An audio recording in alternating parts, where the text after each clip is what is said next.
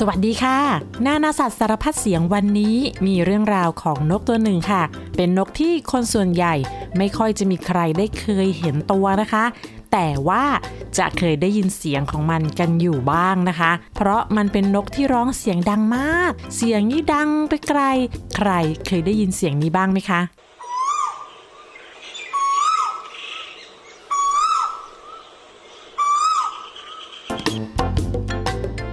ชื่อของนกตัวนี้เรียกตามเสียงร้องที่เราได้ยินกันค่ะ นั่นก็คือนกกาเวาค่ะ นอกจากเสียงของมันที่หลายคนเคยได้ยินแล้วนะคะ เรื่องราวของนกกาเวาที่เคยได้ยินได้ฟังแล้วก็ได้รู้มาเนี่ยมันเป็นนกที่ภาพไม่ค่อยจะดีสักเท่าไหร่ค่ะ นั่นก็คือหลายคนที่ได้รู้จักมันก็จะไม่ค่อยชอบนะคะ เพราะว่ากาเหว่าเป็นนกที่ไม่เลี้ยงลูก มันจะแอบไข่ไว้ในรังของนกตัวอื่น ให้นกตัวอื่นเลี้ยงลูกให้ และบางคนก็ให้ฉายาว่า มันเป็นแม่ที่ร้ายกาจที่สุด แม่ทิ้งลูก แม่ใจร้าย เรียกว่าแต่ละอย่างที่พูดถึงนกกาเหว่าเนี่ยไม่ค่อยจะมีเรื่องดีๆ เลยละค่ะ และตอนที่เรียนชั้นประถมนะคะ วิชาภาษาไทย ในหนังสือวรรณคดีลำนำก็มีบทกลอนที่พูดถึงนกกาเหว่าว่า แม่นกกาเหว่าไข่ไว้ให้แม่กาฟัก แม่กาก็หลงรัก คิดว่าลูกในอุทรคาบเอาข้าวมาเผื่อคาบเอาเหยื่อมาป้อน ถนอมไว้ในรังนอน ซ่อนเหยื่อมาให้กิน และเมื่ออ่านแล้วเด็กๆทุกคนก็รู้นะคะว่านกกาเหว่านี้มันไม่ได้กกไข่เลี้ยงลูกเอง มันมาไข่ไว้ให้อีกาเลี้ยงค่ะ แล้วแม่กานั้นก็ไม่รู้ว่าลูกนกที่ออกจากไข่เนี่ยไม่ใช่ลูกตัวเอง ก็เลี้ยงดูอย่างดีด้วยความรักมาตลอด แล้วก็สงสัยไหมคะว่าทำไมกาว่าวต้องไปวางไข่ในรังของนกกาด้วย เรื่องนี้ป้าแวนด้าก็ไปหาข้อมูลมาค่ะ เขาบอกว่านกกาและนกกาว่าวนั้นจะวางไข่ในช่วงเวลาเดียวกันค่ะ และไข่ก็มีขนาดรูปร่าง สีใกล้เคียงกันด้วย ที่สำคัญลูกนกที่ออกมาก็มีตัวสีดำๆคล้าย ๆ กันค่ะ นกกาว่ากับนกกานั้นมีรูปร่างที่ใกล้เคียงกันนะคะ แต่ว่า นกกาเหว่าจะมีตาสีแดงค่ะ ตัวผู้จะเป็นสีดำแกมน้ำเงิน ปากสีเทาเขียว ส่วนตัวเมียนั้นนะคะ ตัวจะเป็นสีน้ำตาล แล้วก็มีลายจุดจุดสีขาวๆค่ะ เป็นนกที่ไปไหนมาไหนตามลำพัง ไม่ได้อยู่เป็นฝูง จะว่าไปแล้วมันก็เป็นนกที่โดดเดี่ยวเดียวไดายนะคะ เพื่อนฝูงพี่น้องก็ไม่เคยมีเลยค่ะ ไม่มีบ้าน ไม่มีรัง ถึงเวลาหาคู่ก็ส่งเสียงร้องดังที่เราได้ยินกันค่ะ และเสียงร้องกาวว่าวกาว้าวเนี่ยเป็นเสียงของนกตัวผู้ค่ะ ส่วนนกตัวเมียจะส่งเสียงร้องแบบนี้ค่ะ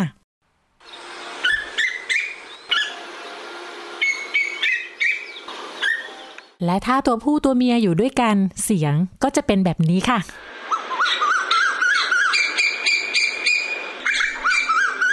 แหมไม่รู้คุยอะไรกันนะคะ เสียงดังเชียวทั้งเก็ตเก็ตเก็ตกะว่าวกะว่าวกะว่าวคุยเก่งเหมือนกันนะกะว่าวเนี่ย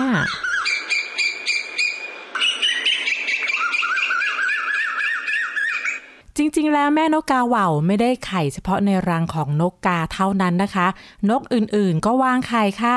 แล้วก็ยังทำลายลูกนกเจ้าของรังอีกด้วย เรื่องนี้เป็นอย่างไร เดี๋ยวจะเล่าให้ฟังค่ะ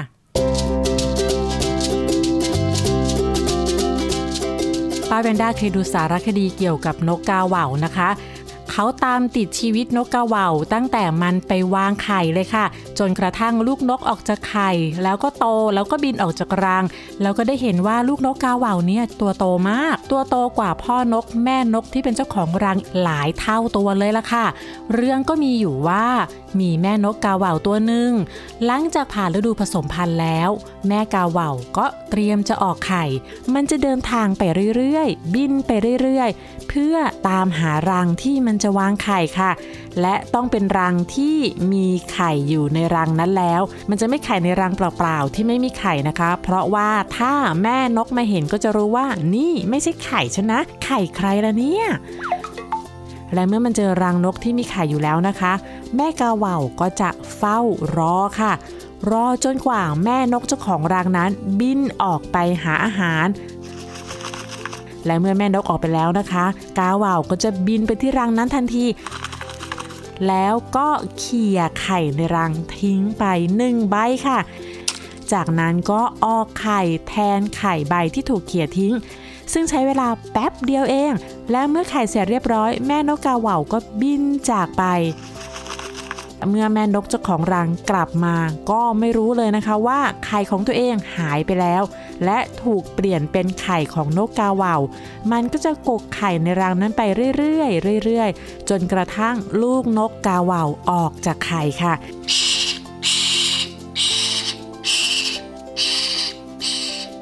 แม่นกก็จะบินไปหาอาหารมาป้อนให้ลูกทุกวันทุกวัน และทุกครั้งที่แม่บินออกไป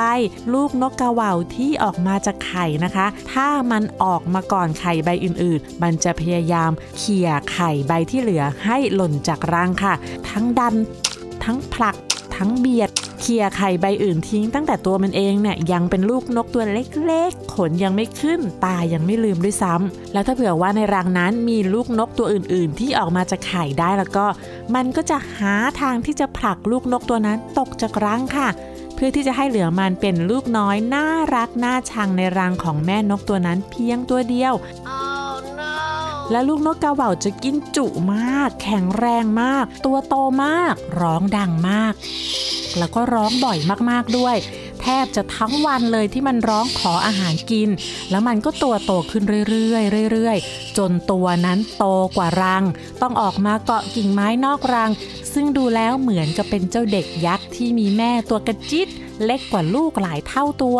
แต่ลูกนกกาเหว่าก็ยังอ้าปากร้องขออาหารแม่ทั้งวัน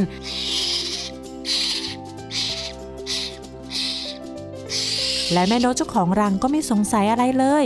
แม่นกตัวน้อยก็บินหาอาหารให้ทั้งวันเช่นเดียวกัน โดยไม่รู้ว่าเจ้าเด็กยักษ์นั้นไม่ใช่ลูกของตัวเอง แม่นกก็เลี้ยงไปเรื่อย ๆ แบบนี้ จนกระทั่งลูกนกกาเหว่านั้นโต แล้วก็บินได้ มันก็บินจากรังไปในที่สุด ฟังเรื่องราวนี้แล้วนะคะ หลายคนก็จะรู้สึกว่านกกาเหว่าเนี่ยดูแย่ไปเลยนะคะ แต่ทำใจร่มๆทำใจเย็นๆก่อนค่ะ อย่าเพิ่งโกรธแล้วก็อย่าเพิ่งเกลียดนกกาเหว่านะคะ เพราะนี่คือสิ่งที่เราจะต้องค้นหาคำตอบว่า เหตุผลอะไรทำไมนกกาเหว่าต้องทำแบบนั้นด้วย เรื่องนี้ต้องถามลุงหมอ นายสัตวแพทย์เกษตรสุเตชะค่ะ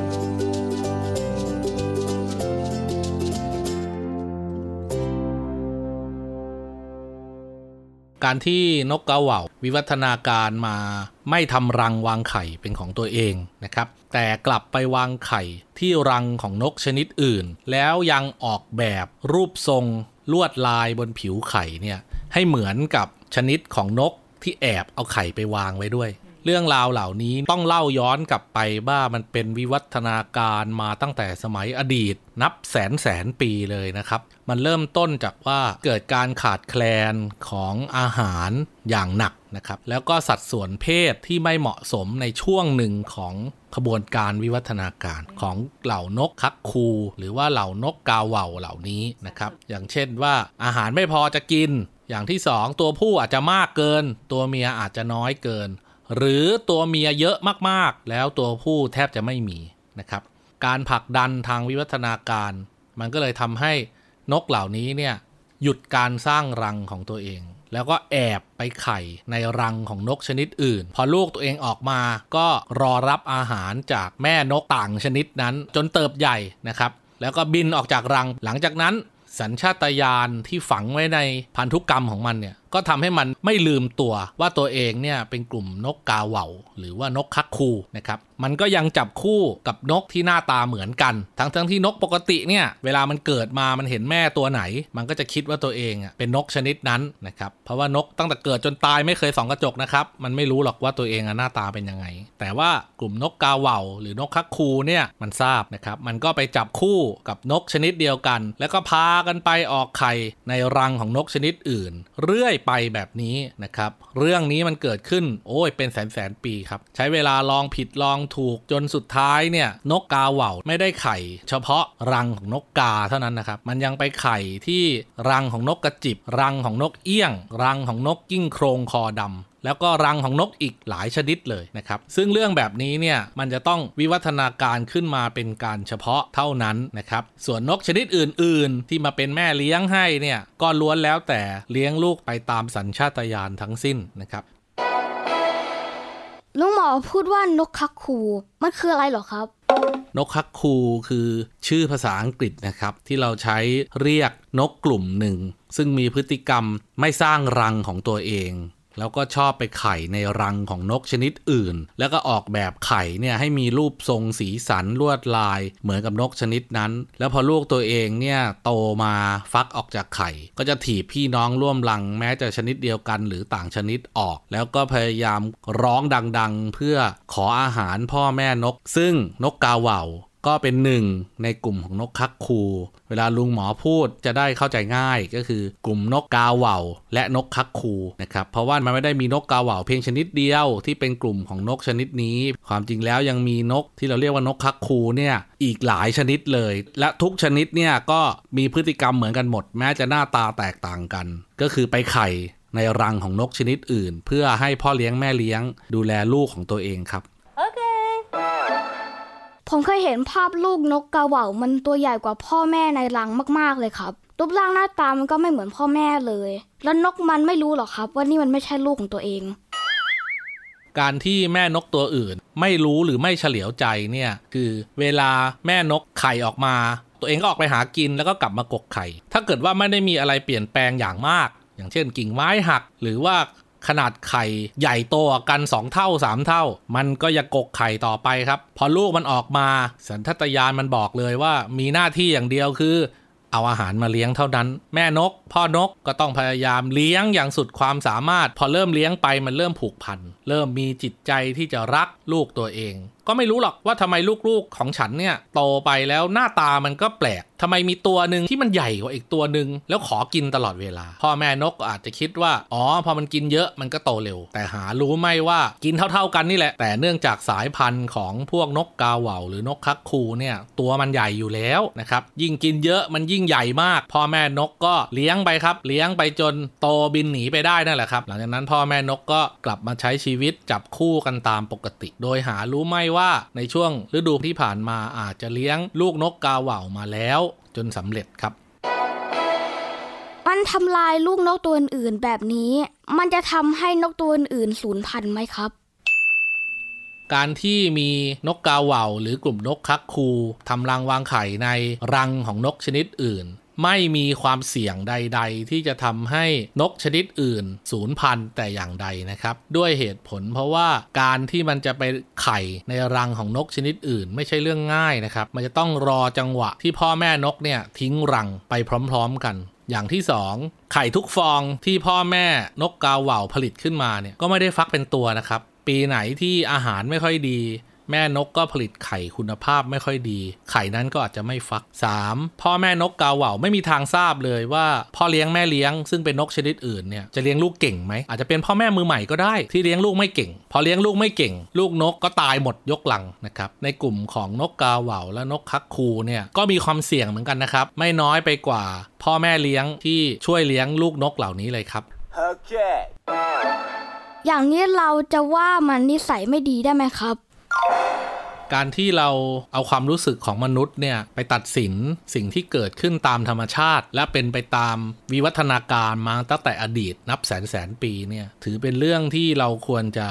ยับยั้งชั่งใจนะครับ เพราะว่าถ้าธรรมชาติมันได้คัดสรรแล้ว ว่าสิ่งนี้เหมาะสมกับสัตว์แต่ละชนิดนะครับ มนุษย์เราเนี่ยทำหน้าที่ได้เพียงเป็นผู้สังเกต แล้วก็เก็บข้อมูล แล้วก็ช่วยเหลือมันให้มีชีวิตอยู่รอดต่อไปตามธรรมชาตินะครับ การไปตัดสินว่า โอ้ยมันใจร้ายจังเลยเกิดมาก็ถีบไข่ของคนอื่นแตกตกรัง โตมาก็ถีบพี่น้องร่วมรัง ตกรังตาย เอาตัวเองรอดอยู่คนเดียว สิ่งเหล่านี้เนี่ยคือธรรมชาตินะครับ นกกาเหว่าและกลุ่มนกคักคู ก็เป็นนกชนิดหนึ่งที่มีสิทธิ์จะอาศัยอยู่ในธรรมชาติเช่นกัน การที่มันพัฒนาตัวเองให้มีวิถีชีวิตแบบนี้ ก็คือสิ่งที่ธรรมชาติได้คัดสรรแล้วว่า ถูกต้อง เหมาะสมนะครับ เราก็ควรจะยินดีแล้วก็ดีใจแล้วก็มีความอยากรู้อยากเห็นว่าอ๋อเรื่องนี้มันเกิดขึ้นมีแบบนี้ด้วยหรือนะครับถึงความมหัศจรรย์ของธรรมชาติว่าทุกๆวันเนี่ยมีการเปลี่ยนแปลงอยู่อย่างสม่ำเสมอนะครับแล้วก็ทำให้โลกนี้เนี่ยสวยงามมากขึ้นด้วยความแตกต่างนี่แหละครับ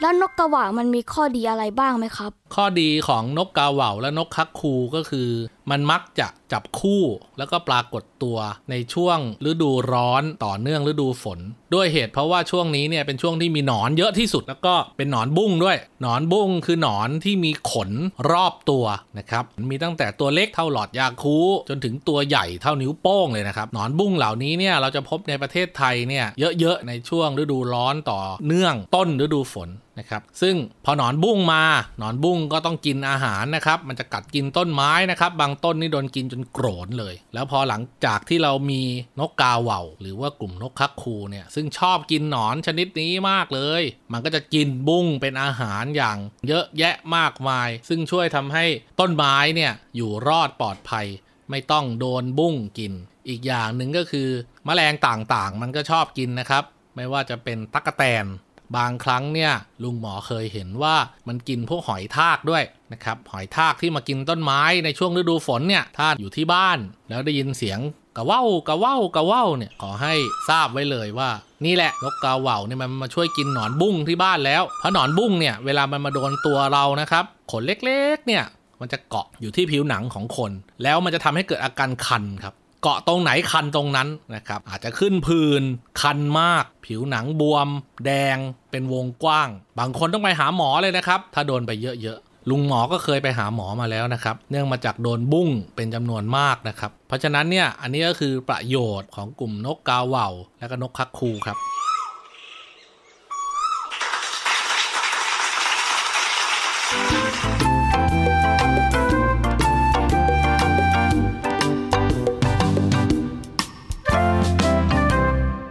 ต้องขอบคุณลุงหมอเกษตรมากนะคะ ที่มาอธิบายให้เราเข้าใจนกกาว่าวค่ะ แต่ว่ามีบางคนที่เขาไม่ชอบเสียงนกกาว่าวก็มีค่ะ เพราะว่าเขานั้นได้ยินเสียงนกร้องใกล้ ๆ แล้วก็ได้ยินบ่อยๆ เรื่องนี้เกิดขึ้นที่ประเทศสิงคโปร์ค่ะสิงคโปร์นั้นเป็นเมืองที่เต็มไปด้วยตึกสูง แล้วก็มีต้นไม้มากมายอยู่ในเมืองด้วย ตามต้นไม้นี้ก็จะมีนกกาเหว่าอาศัยอยู่ใกล้ๆ กับตึกรามบ้านช่องค่ะ แล้วก็มีชาวสิงคโปร์คนหนึ่งค่ะ เขาถ่ายคลิปเสียงร้องของนกกาเหว่า พื่อที่จะเอาคลิปเนี้ยไปร้องเรียนกับทางการ ให้ช่วยจัดการกับนกกาเหว่าให้ด้วยค่ะ เพราะมันร้องตั้งแต่เช้ามืดเลยค่ะ ส่งเสียงตั้งแต่ตอนตีห้าบนกิ่งไม้ใกล้ๆกับหน้าต่างห้องนอนในคอนโดมิเนียมของเขาค่ะทำให้เขาต้องตื่นขึ้นมาด้วยความหนวกหูหงุดหงิดและรำคาญค่ะ คลิปที่ถ่ายไว้นี่นะคะ ก็ถูกแชร์กันไปอย่างมากมายเลยค่ะ ส่วนในประเทศอินเดียค่ะ การได้ยินเสียงนกกาเหว่าเขาถือว่าเป็นเรื่องที่น่ายินดี แล้วก็โชคดีด้วย และมีการกล่าวกันว่านั่นคือเสียงเรียกฝน เพราะในสังคมเกษตรกรรมนะคะ การทำไร่ทำนาปลูกพืช แล้วมีฝนตกตามฤดูกาลเนี่ยเป็นเรื่องที่ดีค่ะ เพราะฝนจะนำความชุ่มฉ่ำมาให้ต้นไม้ได้เติบโต เสียงร้องของนกกระหว่าวก็คือเสียงนกตัวผู้ที่ส่งเสียงร้องเรียกคู่ในฤดูผสมพันธุ์ ซึ่งเป็นช่วงที่กำลังจะเข้าฤดูฝนของประเทศอินเดียค่ะ เพราะฉะนั้นการได้ยินเสียงนกกระหว่าวร้อง นั่นก็หมายถึงฤดูฝนกำลังจะเริ่มต้นขึ้นแล้ว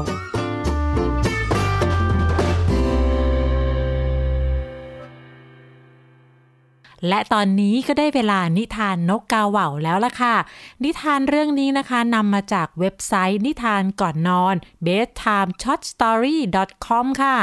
มีชื่อเรื่องว่า นกฮูก นกกา และกาเหว่า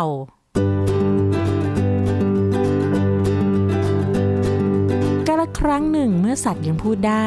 นกฮูกเป็นนกที่ออกหากินกลางวันเหมือนกับนกอื่นๆ อยู่มาวันหนึ่ง ขณะที่มันเกาะกิ่งไม้อยู่นั้น มีเด็กคนหนึ่งใช้หนังสติ๊ก ยิงกระสุนดินใส่นกฮูก กระสุนดินก้อนขนาดเท่านิ้วก้อยฝังลงไปที่ใต้ปีก แม้จะไม่มีเลือดออกมา แต่นกฮูกก็รู้สึกเจ็บปวดมากเพราะกระสุนดินติดอยู่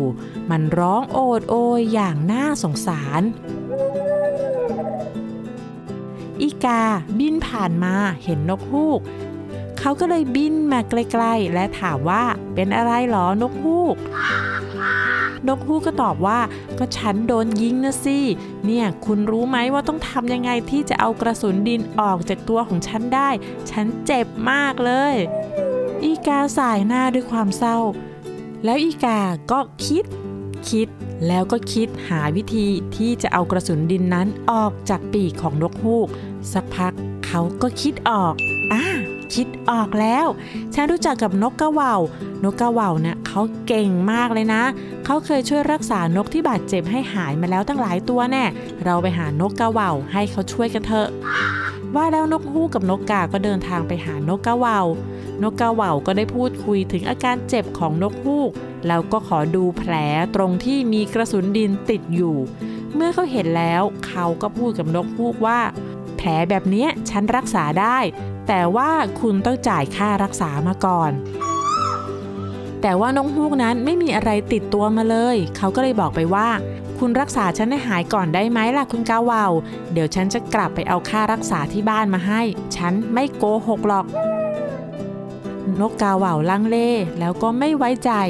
นกกาก็เลยช่วยยืนยันถึงความซื่อสัตย์ของนกฮูกว่า ฉันรับประกันได้เลยนะ ว่านกฮูกน่ะ ถ้าเขาหายดีแล้วก็เขาจะเอาค่ารักษามาให้จริง ๆ นกกระว่าวได้ยินดังนั้นก็เลยบอกไปว่า ตกลง งั้นฟังนะ คุณนกฮูก คุณไปนั่งแช่น้ำในลำธารเป็นเวลา 6 ชั่วโมง สายน้ำจะพัดพาเอากระสุนดินออกจากตัวของคุณ และความเย็นของน้ำนั้นจะช่วยรักษาคุณให้หายจากความเจ็บปวด นกกาและนกฮูกจึงไปที่ลำธารและทำตามที่นกกาเหว่าบอก นกฮูกนั่งแช่น้ำในลำธารที่เป็นน้ำใสสะอาดแล้วก็เย็นสบายสายน้ำค่อยๆ ละลายกระสุนดินให้เล็กลง เล็กลง และละลายหายไปกับสายน้ำในที่สุด และนกฮูกก็หายจากความเจ็บปวดจนหมดสิ้น เมื่อหายดีแล้ว ทั้งสองก็บินแยกย้ายกันกลับบ้าน ส่วนนกกาเหว่านั้นก็รอการกลับมาจ่ายค่ารักษาของนกฮูก แต่เขาก็ต้องผิดหวัง เพราะนกฮูกหายไปแล้วก็ไม่ติดต่อกลับมาอีกเลย เขาจึงเดินทางไปหานกฮูกที่บ้าน เมื่อไปถึงเขาก็ถามอาการของนกฮูกว่า เป็นยังไงบ้าง หายดีหรือเปล่า นกฮูกตอบว่าหายดีแล้ว นกกาเหว่าก็เลยทวงค่ารักษาที่รับปากไว้ว่าจะจ่าย แต่นกฮูกกลับบอกว่า ฉันไม่จ่ายให้คุณหรอกคุณกาเหว่าเพราะคุณน่ะไม่ได้ทำอะไรเลย น้ำในลำธารต่างหากที่เป็นผู้รักษาฉันคุณแค่พูดแต่ไม่ได้ลงมือทำอะไร ฉันก็เลยคิดว่าฉันไม่ต้องจ่ายให้คุณดีกว่า เพราะคุณไม่ได้ลงทุนอะไรเลย นกกระว่ารู้สึกเสียใจที่เป็นเช่นนั้น เขาก็เลยไปหานกกา แล้วก็เล่าเรื่องที่นกฮูกพูดให้ฟัง นกการู้สึกตกใจที่เป็นเช่นนั้น เขาไม่รู้จะทำอย่างไรเพื่อให้นกฮูกจ่ายค่ารักษาได้ ทั้งสองก็เลยตัดสินใจไปพบกับหมาจิ้งจอก ซึ่งเป็นผู้พิพากษาในป่าแห่งนี้ หมาจิ้งจอกเมื่อได้รับฟังเรื่องราวทั้งหมดวันรุ่งขึ้น หมาจิ้งจอกก็เรียกนกฮูก นกกา และนกกาเหว่า ให้มาหาเพื่อฟังคำตัดสิน เขาบอกว่า เรื่องนี้นกฮูกคุณทำผิดสัญญาที่พูดไว้กับนกกาเว่าและการที่นกกาเว่าบอกวิธีรักษา นั่นเป็นเพราะว่าเขามีความรู้ความสามารถ เขาจึงแนะนำคุณให้หายจากบาดเจ็บได้ และความรู้ความสามารถที่เขามีนั้น นั่นก็คือสิ่งที่เขาลงทุนเรียนรู้มาทั้งชีวิต เขาจึงแนะนำให้คุณหายบาดเจ็บได้ และหลังจากนี้คุณนกฮูก คุณห้ามออกมาใช้ชีวิตตอนกลางวัน คุณจะต้องใช้ชีวิตโดดเดี่ยวยามค่ำคืน เพื่อจะได้ไม่ต้องขอความช่วยเหลือจากใครอีก ส่วนนกกา คุณต้องรับผิดชอบ เพราะคุณนั้นเป็นคนที่รับประกันนกฮูก เพราะนั่นทำให้นกกาเหว่า ไว้ใจ เชื่อใจแล้วก็บอกวิธีรักษาไป ต่อจากนี้ คุณจะต้องเป็นคนที่ดูแลลูกๆของนกกาเหว่าตลอดไปแล้วนั่นก็คือเหตุผลว่าทำไม นกกาว่าวถึงต้องไปไข่ในรังของนกกา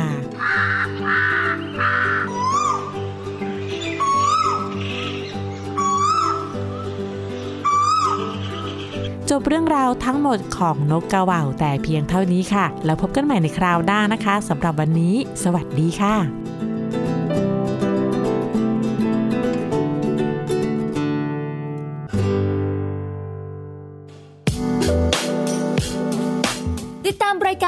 างเว็บไซต์และแอปพลิเคชันของไทย PBS Podcast Spotify SoundCloud Google Podcast Apple Podcast และ YouTube Channel Thai PBS Podcast Thai PBS Podcast. View the world via the voice.